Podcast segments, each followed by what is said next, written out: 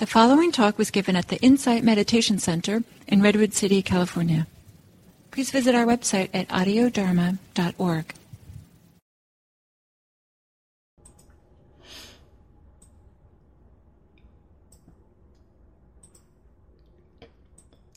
Y el tema que escogí para esta charla es nuestras raíces y la práctica. Al leer los discursos del Buda, tal vez se han dado cuenta que vamos descubriendo poco a poco que fue un hombre que gozaba de un fuerte sentido de confianza en sí mismo.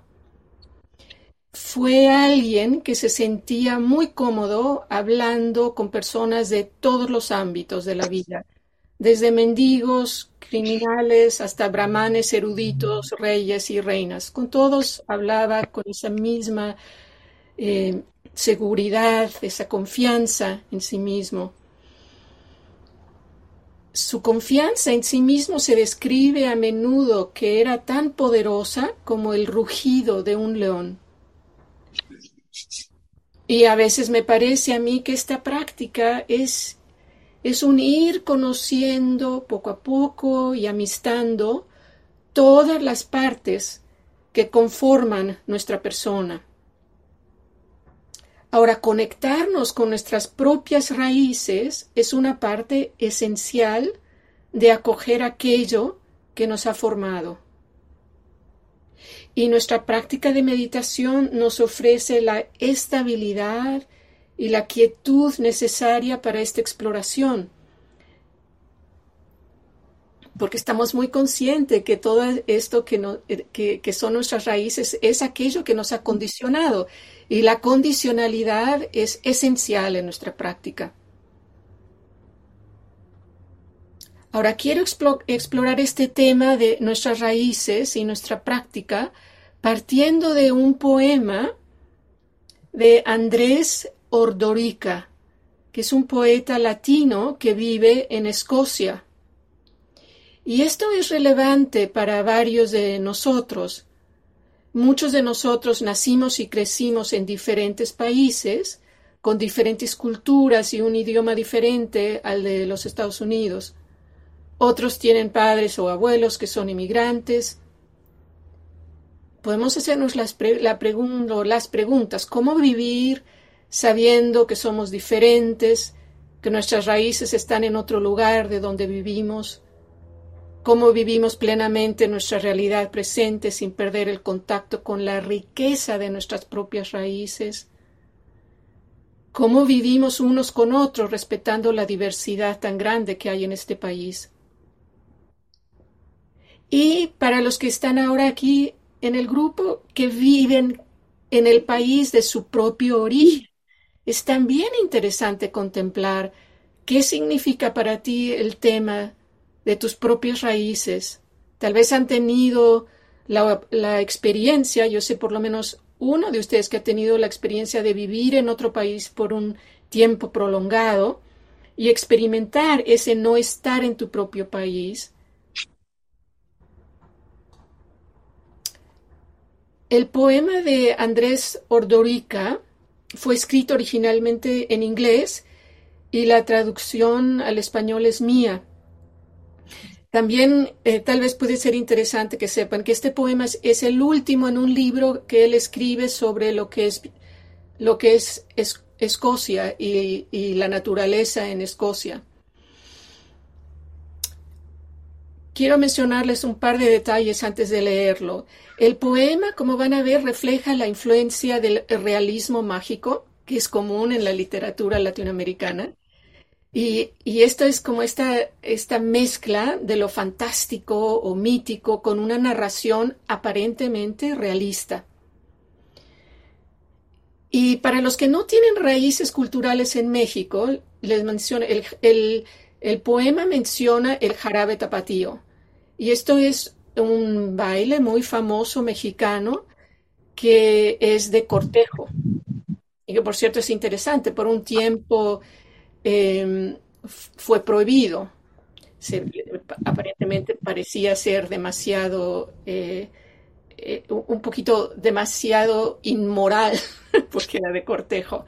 Así que por un tiempo lo bailaban eh, dos mujeres o, dos hombres, pero esto no es el caso hace ya muchos años. Entonces, cuando escuchen el poema, los invito a escucharlo como si alguien cercano les estuviera compartiendo un sueño. Y voy a compartirles la, eh, la pantalla para que puedan ir viendo el poema, porque para algunos creo que es más fácil relacionarse a un poema si pueden mirar el texto. Entonces es Mis raíces de Andrés N. Ordorica. Estamos en el desierto, labios agrietados, boca seca como maíz recién molido. La tierra suspira como incomodada por cada uno de nuestros pasos sobre su sediento ocre. Hay altos nopales verdes, alineados en filas ordenadas, recordándome cómo incluso aquí la abundancia es posible. El abuelito me pregunta mi, opinión sobre la tierra. Entonces le pregunto si de aquí venimos. Sí, Micho, la mitad de ti es de este desierto. Lengüeteo mis labios resecos como la tierra. Me quito las botas y luego mis calcetines sucios. Zapateo al compás del jarabe tapatío, cavando más profundo el suelo con cada zapateada. ¿Qué estás haciendo? pregunta mi abuelito. Quiero ser un nopal, papá. Quiero crecer. Entonces me deja. Luego regresa con una pala. Cuidadosamente me planta en este paisaje desgastado. Después me da un beso de despedida con tal fuerza antes de acariciar mi suave cabeza. Y con ese contacto sé, estaré bien aquí, todo estará bien. El desierto es mío. Si lo quiero, aquí aprenderé a crecer.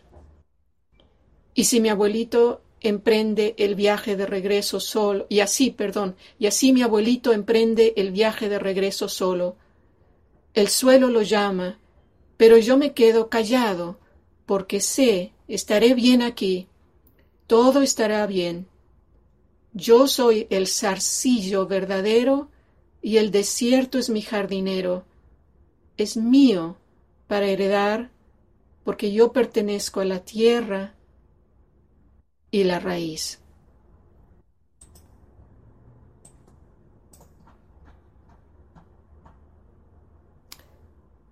Lo vamos a leer de nuevo en, en grupo, eh, pero esta vez eh, Nada más antes de leerlo de nuevo, por si acaso alguno no conoce la palabra de zarcillo, zarcillo es, es cada uno de estos órganos largos y delgados en una planta eh, que tienen ciertas plantas y que sirven a, a estas para asirse o detenerse a tallos de otros objetos. Es como una enredadera.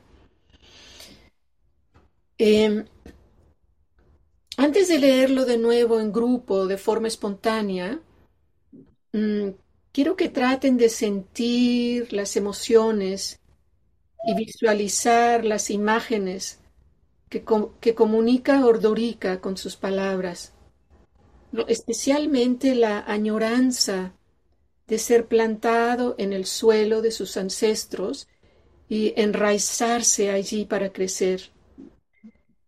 También los voy a retar de, ir manteniendo en la parte em, secundaria de la mente. ¿Cómo es que está conectado esto con nuestra práctica? ¿Por qué es que queremos nosotros tocar este tema?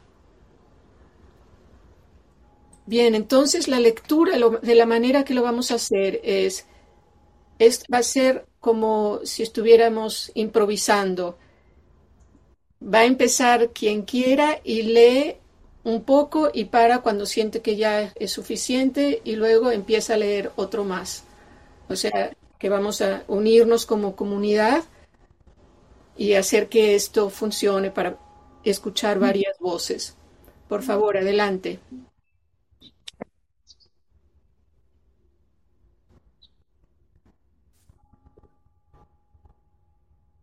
Estamos en el desierto, labios agrietados, boca seca como maíz recién molido.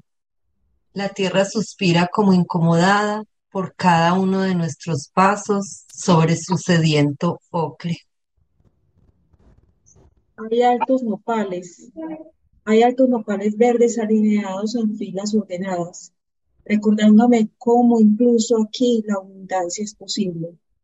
El abuelito me pregunta mi opinión sobre la tierra. Entonces le pregunto si de aquí venimos. Sí, mi hijo, la mitad de ti es de este desierto. Lengüeteo mis labios, resecos como la tierra. Me quito las botas y luego mis calcetines sucios. zapateo al compás del jarape tapatío, cavando más profundo el suelo con cada zapateada. ¿Qué estás haciendo? pregunta mi abuelito. Quiero ser un opal, papá. Quiero crecer. Entonces me deja, luego regresa con una pala. Cuidadosamente me planta en, en este paisaje desgastado. Después me da un beso de despedida con tal fuerza antes de acariciar mi suave cabeza y con ese contacto sé, estaré bien aquí, todo estará bien. El desierto es mío si lo quiero, aquí aprenderé a crecer.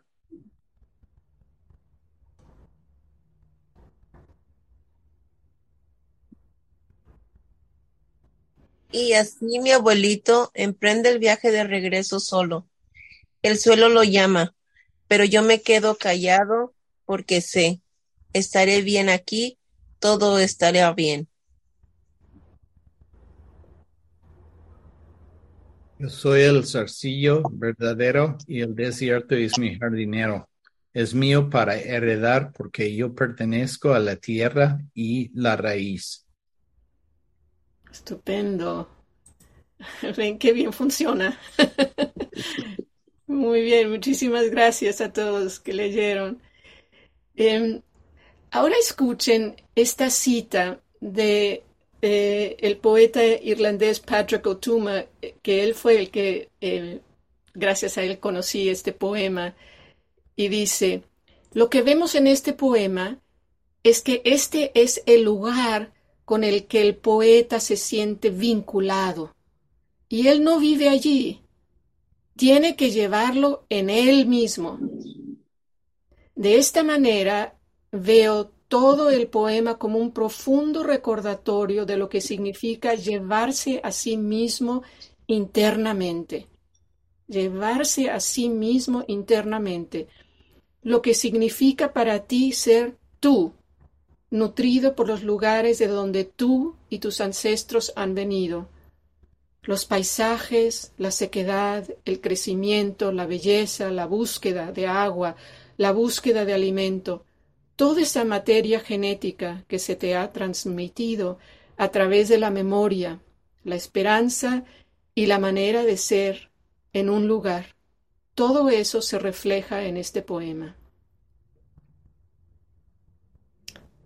Bien.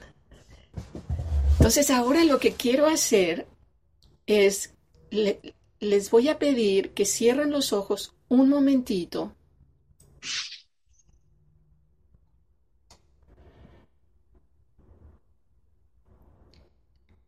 Y dejen que surja una palabra con la que tú asocias tus raíces una palabra.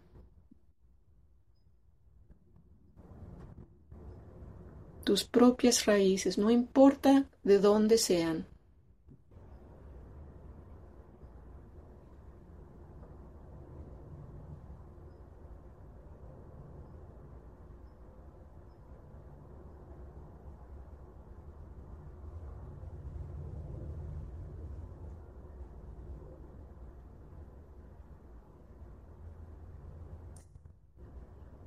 Recuerda esa palabra. Ahora, deja que surja otra palabra con la que tú asocias estas enseñanzas del Dharma y que podría estar vinculado con tus raíces, algo que se relaciona del Dharma a tus raíces.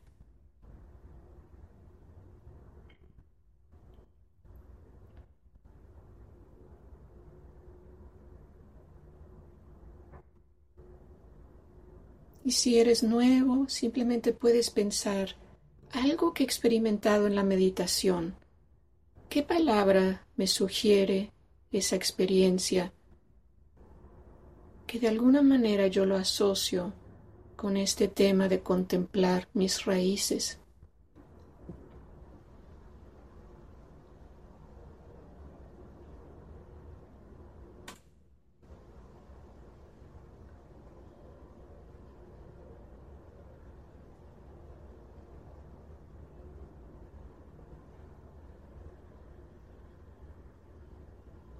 Ahora, cuando estés listo, abre los ojos y vas a apuntar ese par de palabras en el chat y mandárnoslo a todos.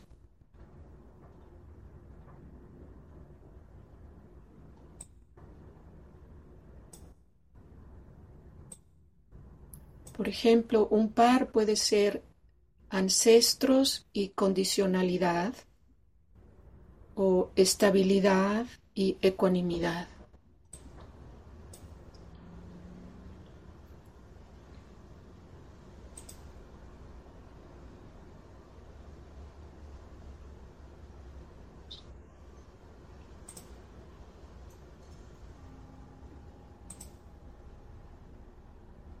Hmm. Estupendo.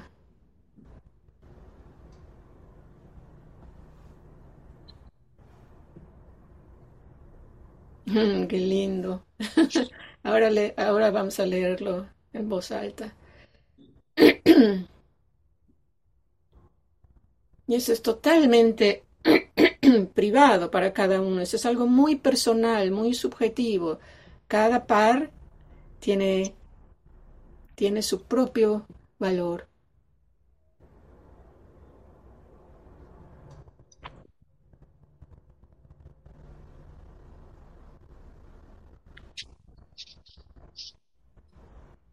Mm.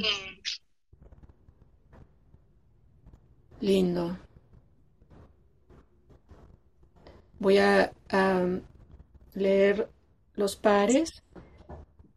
Verde, refugio, valores, ética, música, comunidad, madre, familia, montañas, compasión océano, pacífico, determinada, ecuanimidad, firmeza, conciencia, padres y respeto, boadilla y dulzura, fronteras, conexión con la tierra e interconexión.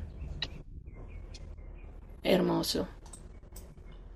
Ahora, Quiero que dejen estas palabras o que tomemos estas palabras como una semilla para elaborar las siguientes preguntas que voy a poner en el, en el chat.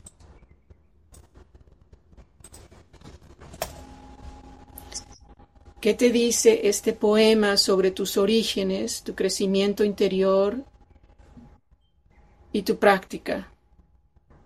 Y si da tiempo, pueden pasar también a la otra pregunta. ¿Por qué es importante contemplar nuestras raíces en el contexto del Dharma? Yo puedo compartir algunas ideas, pero lo más, lo más valioso es que ustedes se escuchen mutuamente y eh, para los que tal vez esto es la primera vez que lo, van a hacer, vamos a hacer grupos pequeños, eh, yo creo que de, cuatro, de cuatro personas, y eh, cada uno va a decir, digamos, una oración y luego pasa a la otra persona y luego a la otra persona y la otra persona y así van dando la vuelta y cada vez van a agregar algo más y es como un juntar cabezas. ¿Está, claro? Y creo que, eh, a ver, mandé la, ya, ahí está, he mandado las preguntas. Ya ahora voy a hacer los grupos. Mm. ¿Dónde están?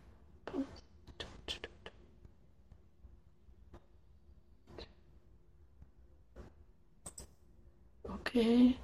Entonces son 11, 4,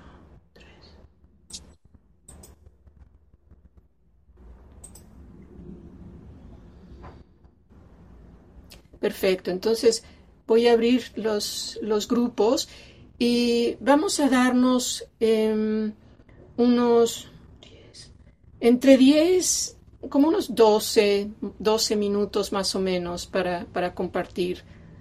Bien, entre más o menos, puede ser un poquitín más. Pero si hay preguntas, siempre me pueden mandar un texto. ¿Estamos listos?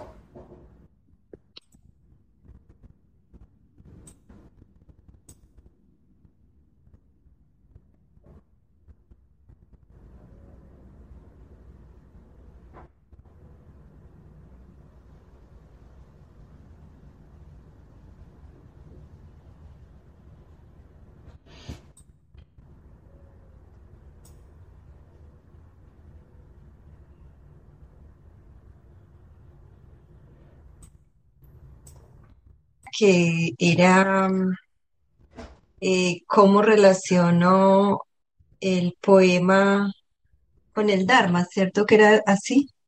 Eh, o sea, la primera, la primera pregunta es qué te dice este poema sobre tus orígenes, tu crecimiento interior y tu práctica. Eso, eso, perdón. Entonces, eh, mm, creo que lo relacionamos, hubo como coincidencia en que lo relacionáramos como con esa Mm, volver a la tierra, como, como con esa imagen de las raíces saliendo de los pies que nos pusiste en la primera meditación, con la interconexión, eh, como la, la, el vínculo, como con, eh, con la figura de, de alguna manera de la familia también apareció, los condicionamientos. Es eso, eso recuerdo de nuestro grupo. Estupendo, Mónica, gracias.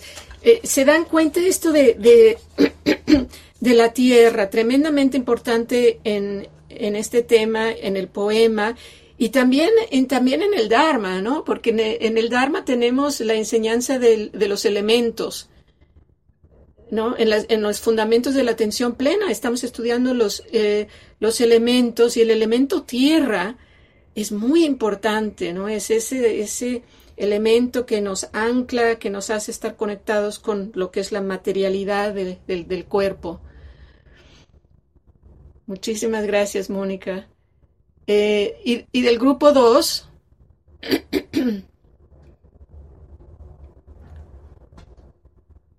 Yo cerré ahorita, eh, o sea que no tengo los nombres de quien estuvo en el grupo 2, pero vamos que sea, que sea, que sea libre. Verónica, ¿quieres compartir? Totalmente libres. Ah, y luego César.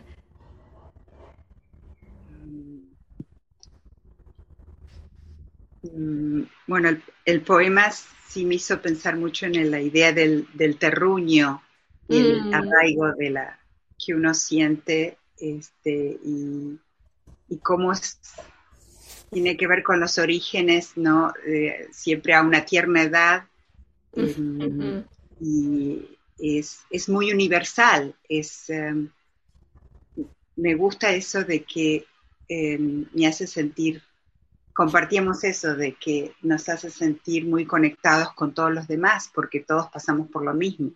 Mm. Y, em, en cuanto a la práctica, bueno, es, eso de em, una persona que se conoce bien recuerda bien sus orígenes, ¿no? es, un, reconocerse, es, es poder este, llegar a, a las partes más profundas de uno mismo y, también el tema de la, de la tierra a, mí me, me, hace pensar en el, bueno, venimos del polvo y vamos a volver al polvo, ¿no? Es bravo. Sí. Muy lindas ideas. Claro, ahí estaría la cuestión de, de la de la impermanencia, ¿no? de esta, que es una de las tres características universales que siempre queremos tener en mente en esta práctica. La impermanencia, que venimos de la tierra y regresamos a la tierra. Y eso se dice en, en, en muchas de las tradiciones espirituales de diferentes maneras. Mil gracias, Verónica. Un placer.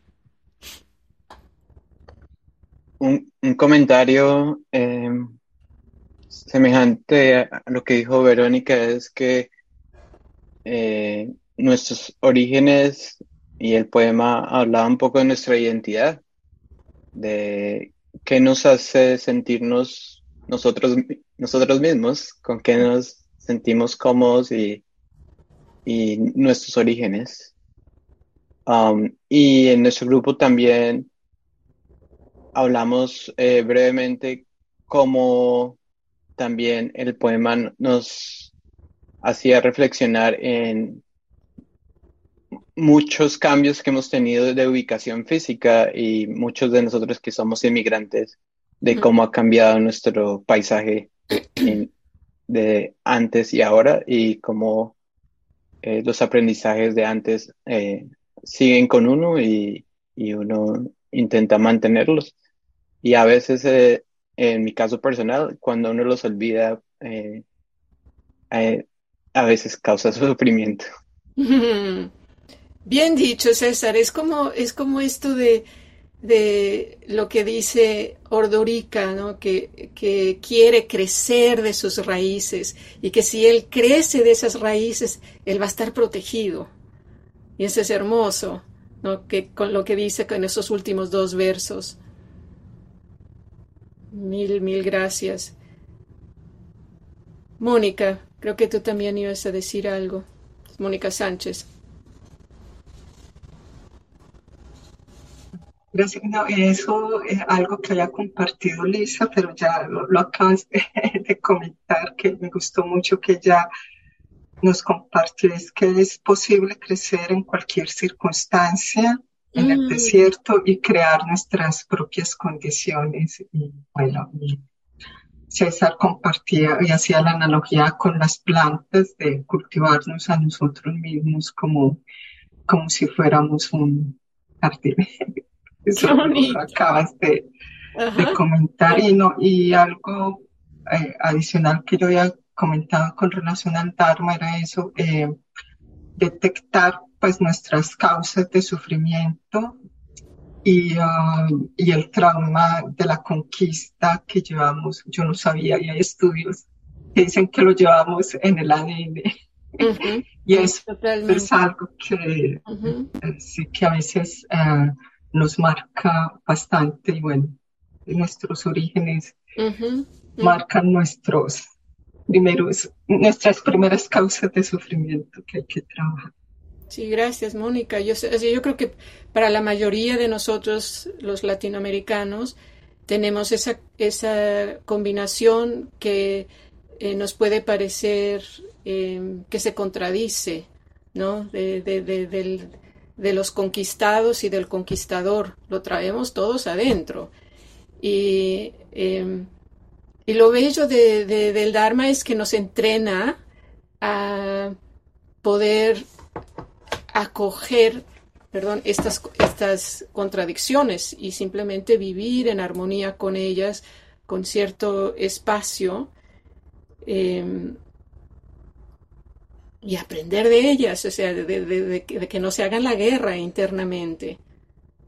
De que tal vez esa, esa, esa manera de aceptar nuestras propias contradicciones que nos dé la capacidad de aceptar la diversidad alrededor de nosotros. es un tema muy, muy interesante, ¿no? Porque, por ejemplo, los que están en Colombia viven otra, otra, otra realidad em, estando en Estados Unidos es, es, es diferente, pero eh, el reto ahí está, yo creo, para todos.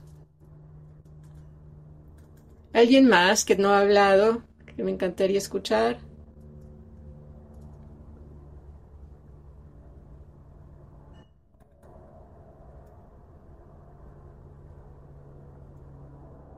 Bueno, Andrea, yo este, vi algo relacionado con este, lo de la visión correcta. Uh, muy bien.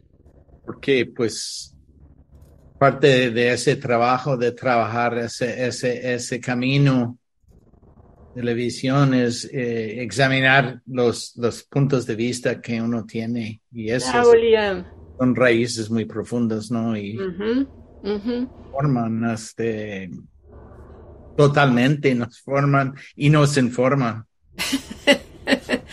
y, es, y es tanto parte de nosotros que es como el agua en la pecera del, del pez, que no la vemos, porque eso nos formó a tal grado, ¿no?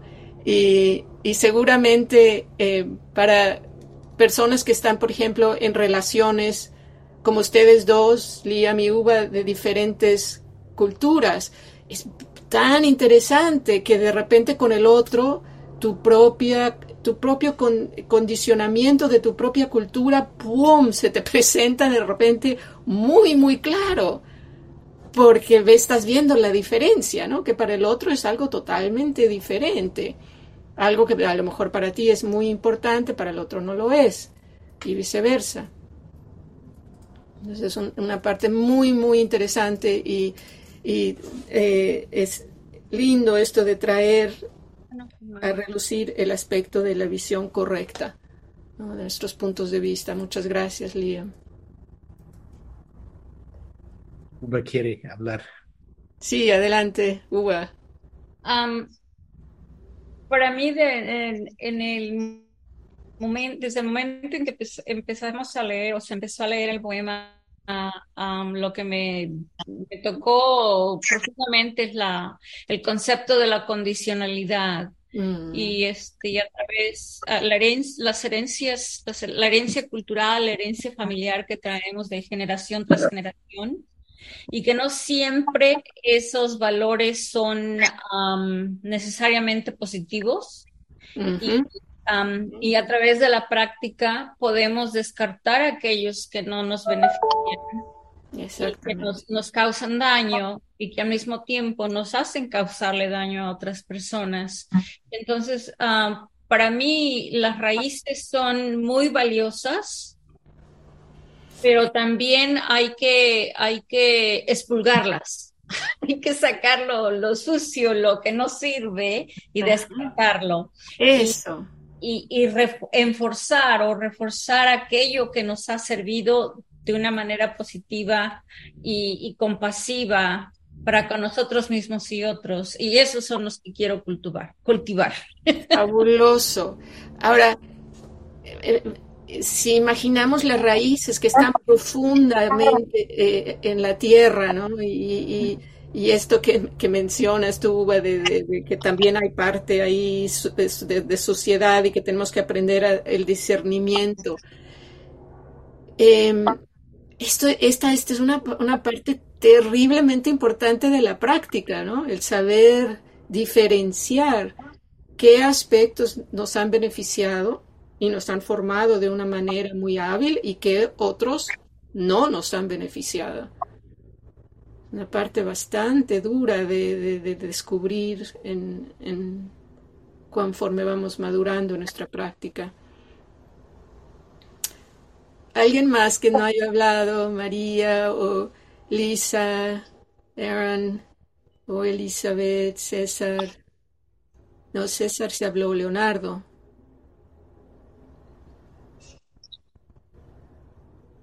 Nosotros nos coincidimos con algo de la importancia de la diferencia de tener un abuelo y que como inmigrante cuando por ejemplo mis hijos o cuando inmigras muy joven no eres ni de aquí ni de allá. Mm. y no hay nadie que te diga las cosas son así no Mm. No vas a ser ni lo suficientemente americano para el americano, ni lo suficientemente mexicano o de donde vengas, ¿no? Colombiano, centroamericano para, para tu país. Entonces ahí es cuando encuentras una espiritualidad muy fuerte, porque esa es la raíz en la que te, te fundas, ¿no? ahorita es la cuestión para las nuevas generaciones que son mexicanos nacidos en el extranjero, ¿cómo están creciendo esas raíces, no? Es como muy superficial. Mm. Qué lindo, Elizabeth. De tal cual, ¿no? Ese, ese, ese, ese regalo que te puede dar de, la profundidad, la espiritualidad. Y, y ese es uno, acabas de mencionar un punto muy que puede ser muy doloroso para muchas personas, ese no sentirse ni de aquí ni, ni de allá pero yo creo que con, con eh, estableciendo la intención de, de, ir a visitar el país de origen y pasar tiempo allá, aprender el idioma, o sea, lo que nosotros estamos haciendo aquí, ¿no? de, de, los que estamos en este país, en los Estados Unidos, de hacer el esfuerzo de hablar nuestro idioma. Eh, y cultivar una mente abierta, abierta, dándole espacio a, todos, porque todos tenemos raíces. ¿Algo más?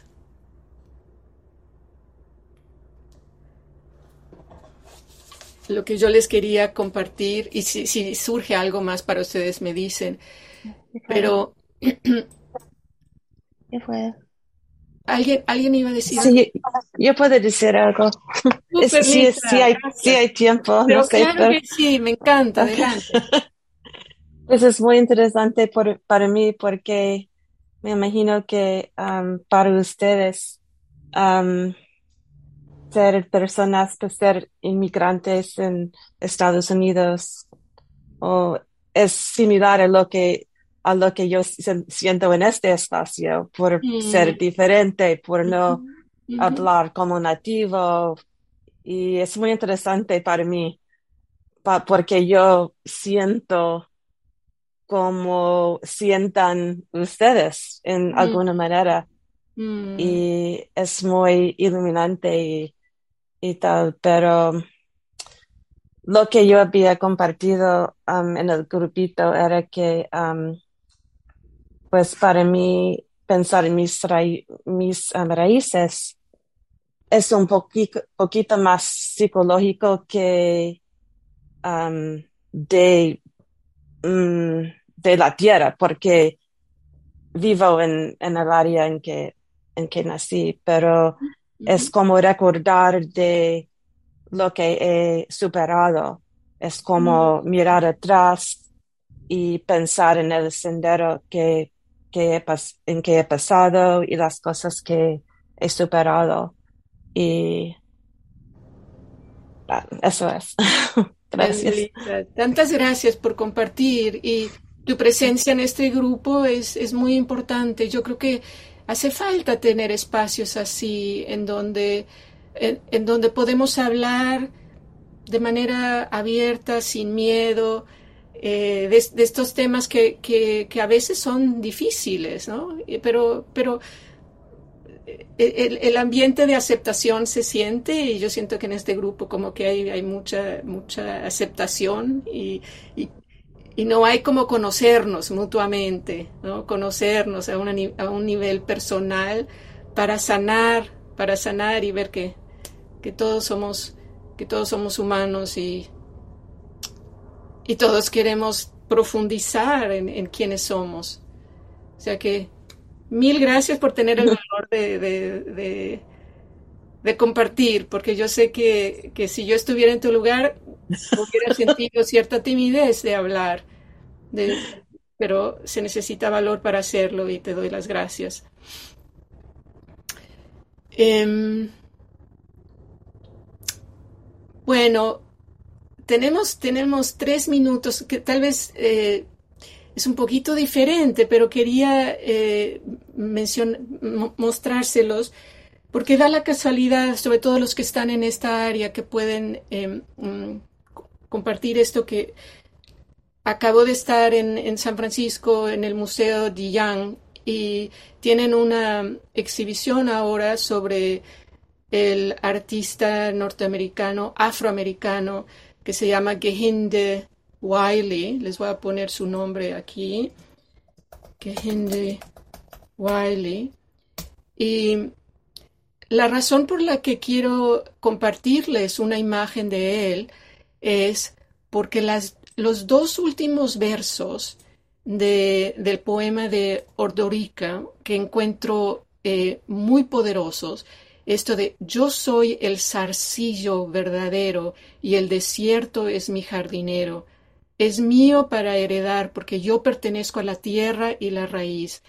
O sea, este pertenecer o ser uno mismo, la tierra y la raíz, es algo que, a mí me, eh, me llegó muy profundo y lo traía yo en el corazón y luego voy a esta exhibición de este artista y encuentro a alguien que con un valor y una fuerza bárbara representa a la gente de color y le dice al público, mira, mira cómo los cuerpos han sido violentados.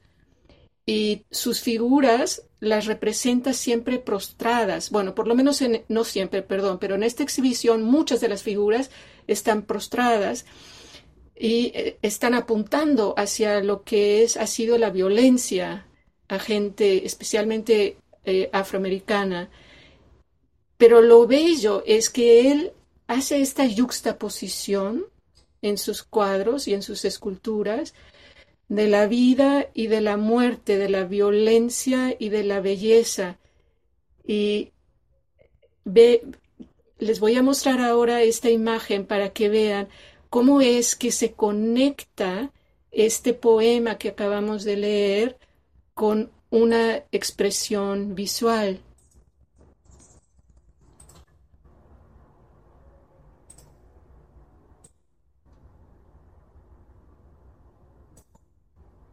Simplemente véanlo por un momento en silencio para sentir el impacto.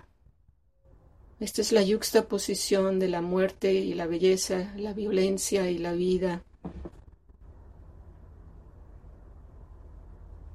Y vean cómo esta figura casi casi se une con, con el zarcillo, con la enredadera, con la planta.